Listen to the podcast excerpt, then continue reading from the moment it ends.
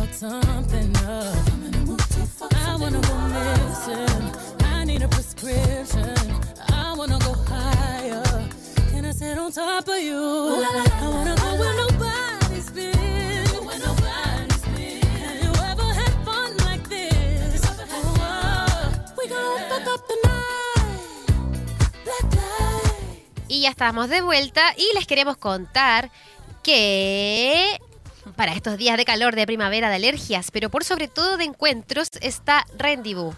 Te están esperando con una diversidad de productos que te van a sorprender. Una gran variedad de café cien por ciento de grano, sumado a sus exquisitos frozen coffee, jugos naturales, batidos, frozen yogurt y mucho más. Encuéntralos en sus locales frente a Plaza Independencia por Aníbal Pinto, Concepción, el Mall Plaza del Trébol, Talcahuano y en su nueva sucursal del Mall Arauco de Coronel.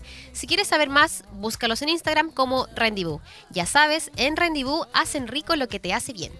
Eh, un aplauso para nuestro Rendezvous, querido Rendezvous. Sí, me encanta.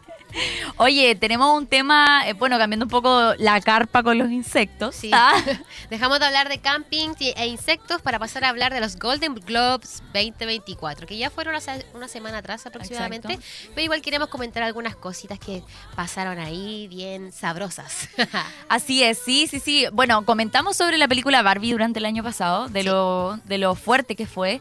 Eh, no hemos hablado mucho de Oppenheimer, sin embargo, igual fue un impacto bastante fuerte dentro de la gente, eh, el, el tema, o sea, el tema, la película, el trasfondo, cómo se llevó a cabo. Eh, la verdad es que ambas películas tuvieron muchas nominaciones en los Golden Globes.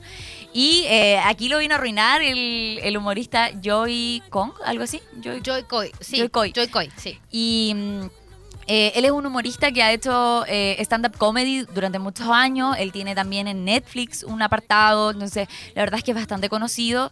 Eh, y en los Golden Globes se lució, pero se lució para mal. Mm. Eh, bueno, primero tirando bastantes bromas, pero bromas como bien pesadas a, a Taylor Swift, eh, sí. también a, a la película Barbie y a Oppenheimer. Sin embargo, igual en Oppenheimer fue como unas bromas que no, no, no eran tan como, ah, ya, tan... tan terrible, pero yo siento que sí en, en Barbie, porque es como que Barbie trató de esforzarse tanto, la directora Greta, eh, en mostrar algo, una realidad de las mujeres, que este gallo llegó y hizo todo lo que la película nos decía que claro. lo, los hombres hacían, entre comillas, mal, porque en realidad eh, como que habló sobre que Oppenheimer era una... una película súper larga, que el otro año iba a terminar de verla, que le avisaban que, porque él empezó como a ver casi una serie, porque si bien es cierto, Oppenheimer es muy buena película, de verdad tú tienes que tener, primero, mucha concentración para verla, o sea, eh, la película te muestra diferentes cosas en donde tú tienes que ir recordando mediante va pasando la película, y aparte es larguísima, es como Interestelar, o sea, son como tres horas. horas. Sí. Sí, yo la vi en el cine, la vi, comillas, porque me quedé dormida. Porque fui demasiado tarde a verla después oh, del trabajo. Pecadora. Entonces, te juro que intenté, me esforcé por mantener los ojos la abiertos, edad. pero me ganó. La edad, me ganó, la edad. La edad, po. No, pero el trabajo, porque igual venía cansada, me levanto a las seis de la mañana, la edad. Me quedo muy esforzada. Pero, pero y cuando reventó pero la bomba, o sea, cuando, cuando reventó la bomba, nada que ver, cuando sonó explotó. la bomba. Cuando explotó. Creo que tampoco desperté. Ya, porque dice la Ay, gente que fue no súper... Reten, que Richard me retó también cuando me quedé dormida, pero eh, lo, voy vamos, a verla de nuevo. Javi, hablemos nosotros nomás. Sí, nosotros no tenemos derecho a hablar acá. No, broma. Bueno, pero el tipo habló sobre que, bueno, Oppenheimer era muy larga, etcétera, sí. pero después dijo que la película Barbie solamente hablaba de boobies, boobies. o sea... Eso, y mujeres que la mejor parte de la película había sido cuando la, la muñeca había empezado a tener pie plano, le había empezado a salir celulitis, y todos quedaron así como, oh, hicimos la inmensa película, causó tanto impacto en el mundo, tanto como para que un humorista en, eh, eh, venga a hablar de eso. Explicar el concepto de la película, el trasfondo, de qué hablaba, de qué trataba, y él lo echó a perder en un, unas pocas frases con su superficialidad. Así es. De comediante o no, pero de mal gusto realmente, porque nadie se lo tomó con el humor que él no. esperaba, me imagino. Sí. No, porque no yo, venía al caso el chiste. Yo no entiendo por qué como estos eventos los anima un humorista. ¿Cierto? Y que, no, y que me lo gusta an- a mí. Como que tratan, no. Es como tradición, porque sí. en los Oscars siempre pasa que... Ya, ya pasó con lo que fue de Will Smith y, y to- toda la cuestión, entonces como que... ¿Por qué anima a un humorista y más encima que siempre tiran como hate? Siempre Yo siento como que el humor poco... gringo... ¿Por qué pro- promueven el bullying? No mm. entiendo. Yo siento... Es que igual los gringos son como... Son bullies. O sea, yo, te, te, yo he tenido gente que es de allá y me ha contado que literalmente los colegios son como los muestran en las películas. Son literales, que existen los populares, existen los rangos dentro de los colegios, existe esa gente que come sola y nadie se junta con ella, las apartan completamente. Entonces, es literalmente lo que muestran en las películas, pero lo que yo no entiendo quizás, eh, eh, me quedo un poco con lo clásico eh, de Latinoamérica, que a mí me gusta que haya un periodista que sepa, un periodista conocido, un periodista que la gente le tenga cariño, animando un lugar en donde se vea como un poco más armonioso la, la ceremonia. Yo siento que un humorista como que no... Bueno, igual el humor gringo es muy diferente al, al latino, sí. O sea, estamos claros. Y está, quizás está muy intencionado en el libreto que haya ese tipo de chistes ciertos para generar ciertas reacciones y generar ciertos cagüines. Claro. Y que después el otro día sea noticia. Sí. Debe ser eso también. También pero... sabes que lo que a mí, por ejemplo, es un poco contradictorio, pero a mí no me gusta que las ceremonias hayan humorista. Sin embargo, me gusta eh, esos shows que, bueno, aparte de que son muy gringos, eh, pero yo nunca he visto un formato en Chile, ni tampoco eh, en Latinoamérica. Quizás me estoy equivocando, en Latinoamérica exista, pero me gusta mucho el programa Jimmy Fallon. Me no encanta. Sé si han visto, eh, sí. Cuando parten ellos... Un late. Y, eh, exacto, un late, pero que haya alguien que se esfuerce, porque yo vi, por ejemplo, que la Kim Kardashian se presentó en Jimmy Fallon y ella mostró todo lo que se vivió detrás del show, pero ella tenía que crear una rutina, una rutina de humor, y ella es modelo, o sea, ella es una persona, una empresaria ahora, ella es abogada, claro, tiene muchos títulos, pero nunca se ha dedicado al humor. Claro, tiene que entonces, imagínate, esa parte que nunca han imagínate que para mostrado. Los invitados es un tremendo reto ir a Jimmy sí. Fallon, porque tenés que hacer reír a la gente, que no es fácil, mm. y después ir a sentarte y, y que te cuestionen todo, todo lo que hayas hecho en tu vida y, y todo lo que...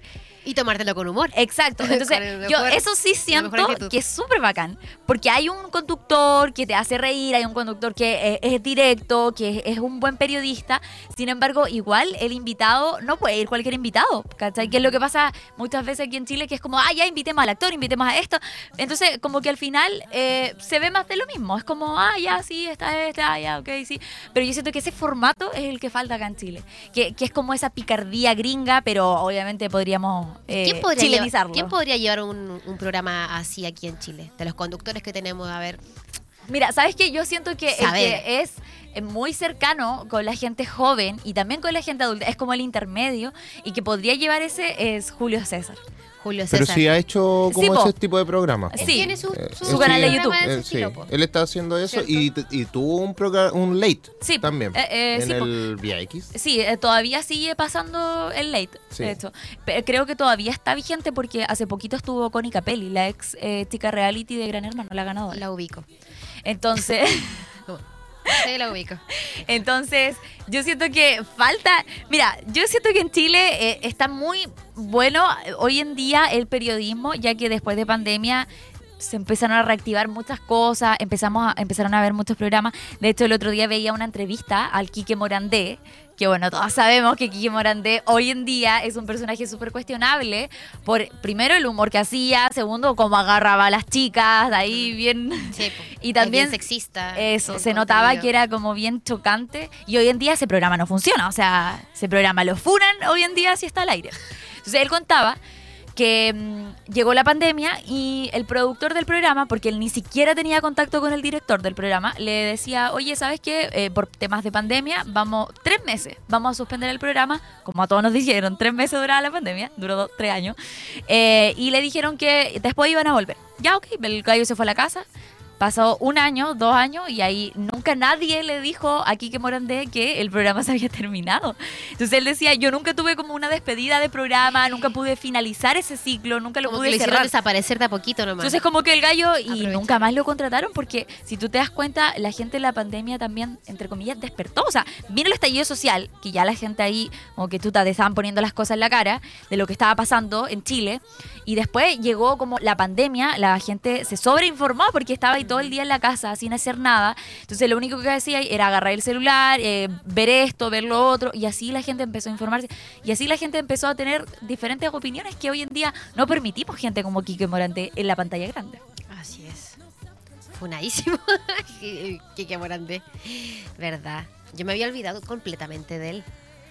Sí, o sea, hasta, bueno, igual él contó las cosas que hizo Para, para la gente que trabajaba con él. O sea, tampoco era, era un tipo machista, era un tipo que, claro, se veía bien, que sexualizaba mucho a las mujeres, porque, claro, las mujeres estaban ahí con un vestido corto y tenían que estar paradas y luciéndose, o sea, que hoy en día no vemos ni siquiera en las marcas, con las promotoras. Entonces... Él, él, él decía, mucha gente me empezó a funar porque yo tenía enanos en mi programa. Tenía gente de talla pequeña. Sí. Entonces él contaba que la gente lo, lo que no veía por detrás era todo lo que él hizo con esa gente. Porque en esa época eh, ellos no podían trabajar porque recibían una pensión. Y esa pensión se la quitaban si ellos empezaban a trabajar. La pensión era de cuatrocientos mil pesos, que si te pones a pensar hoy en día no te alcanza para nada esa, esos cuatrocientos mil pesos. Con suerte un supermercado y ya.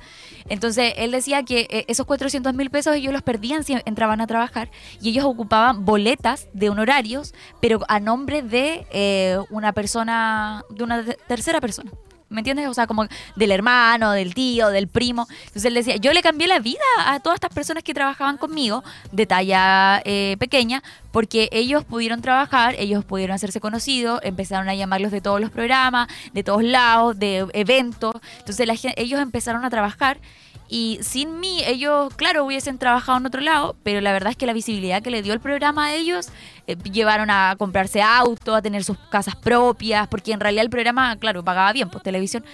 Entonces él decía, eso es lo que la gente no ve detrás y al final se dedica a puro criticar. Entonces, claro, tenemos como los dos caras, las dos caras de la moneda. Eh, eh, igual hubo una entrevista de Vanessa Borghi, que también ella estuvo por años en Kike Morandé. Ella y... era la musa del Kike. Exacto. Antes de la Marlene. Exacto. Entonces ella contaba todo lo que vivió en el programa, que bueno, hay como opiniones como un poco controversiales, pero ella decía que igual ella no nunca se sintió mal dentro del programa.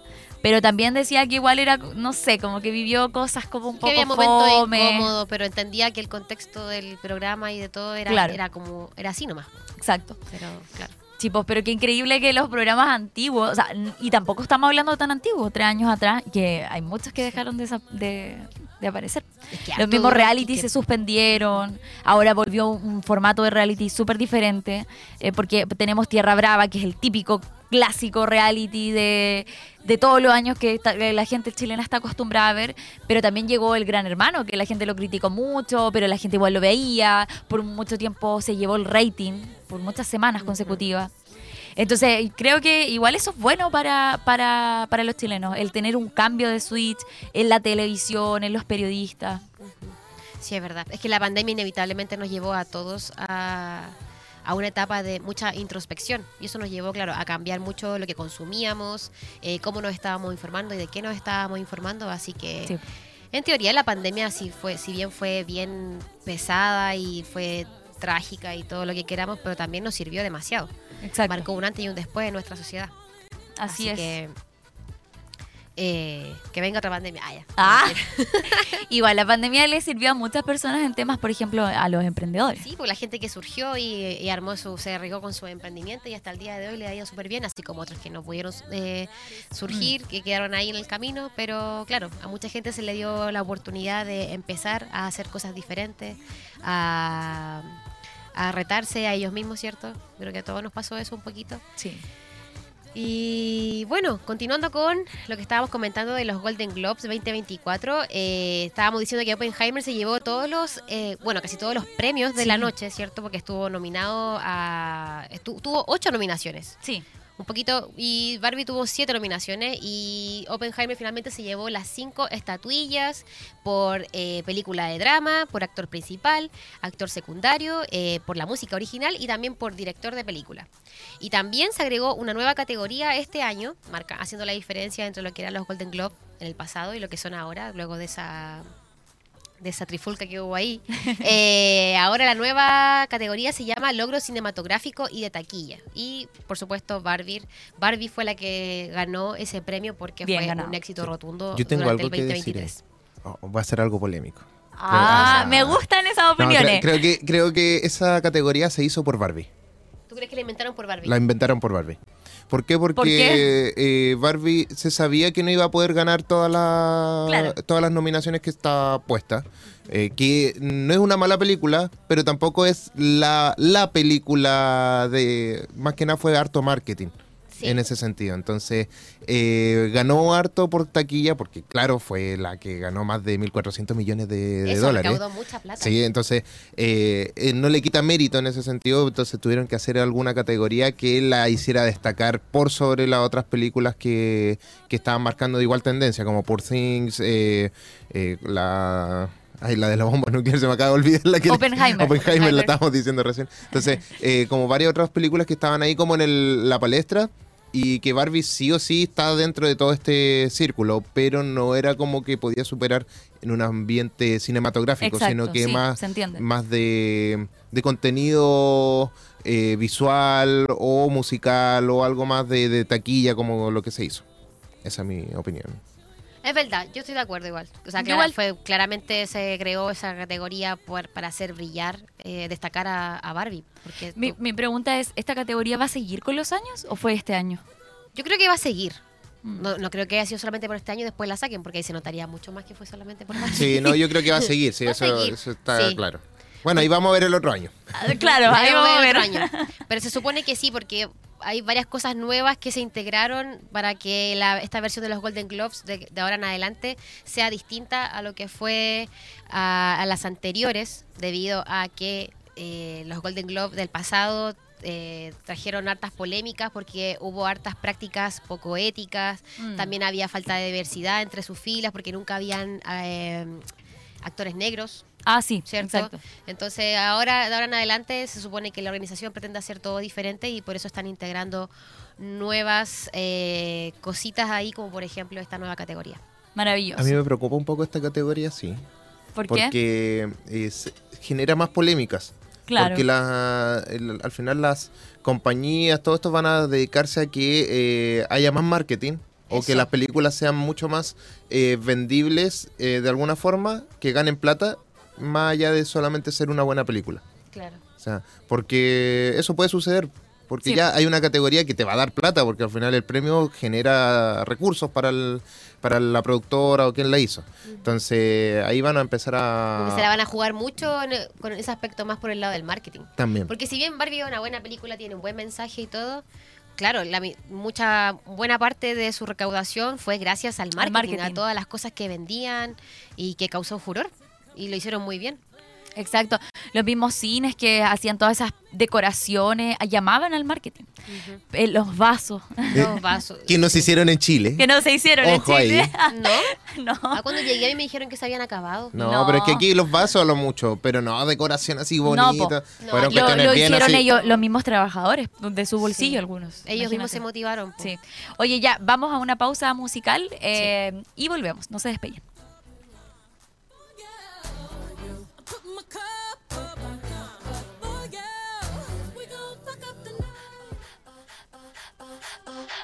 Flow leyenda, como Madonna en los noventa. Cuando entro yo cierro la tienda, la pasarela tiembla, la tela no inventan. Pero cuando se apaga la T V, eh, eh, eh, eh, se siente bien portarse mal. Ah, ah, ah, ah, ah. No vamos a desconocer, hoy me vas a conocer la versión original. Ah, ah, ah, ah, ah. Porque ahora que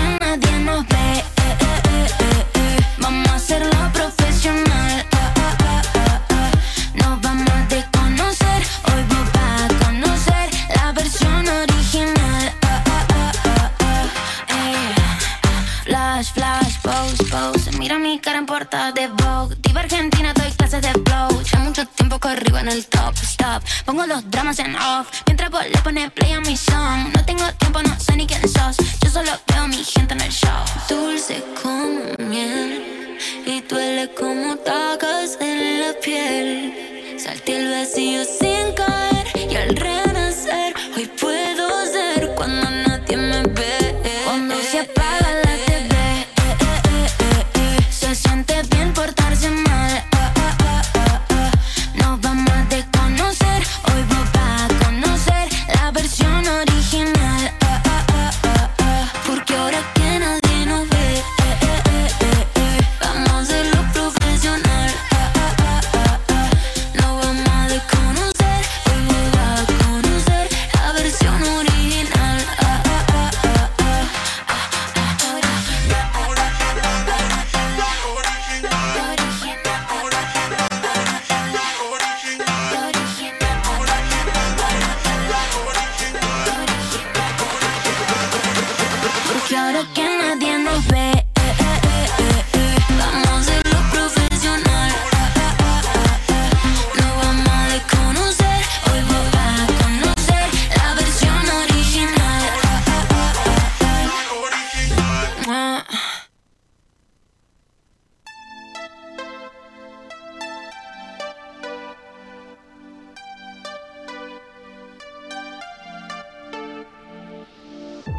Entendí que fue una mala partida, porque con mi corazón terminaste jugando. Ay, pero pa' que sepa no estoy arrepentida, porque al perderte terminé ganando. Y se terminó. No quiero tu besito ni tu falso amor. No mandes regalitos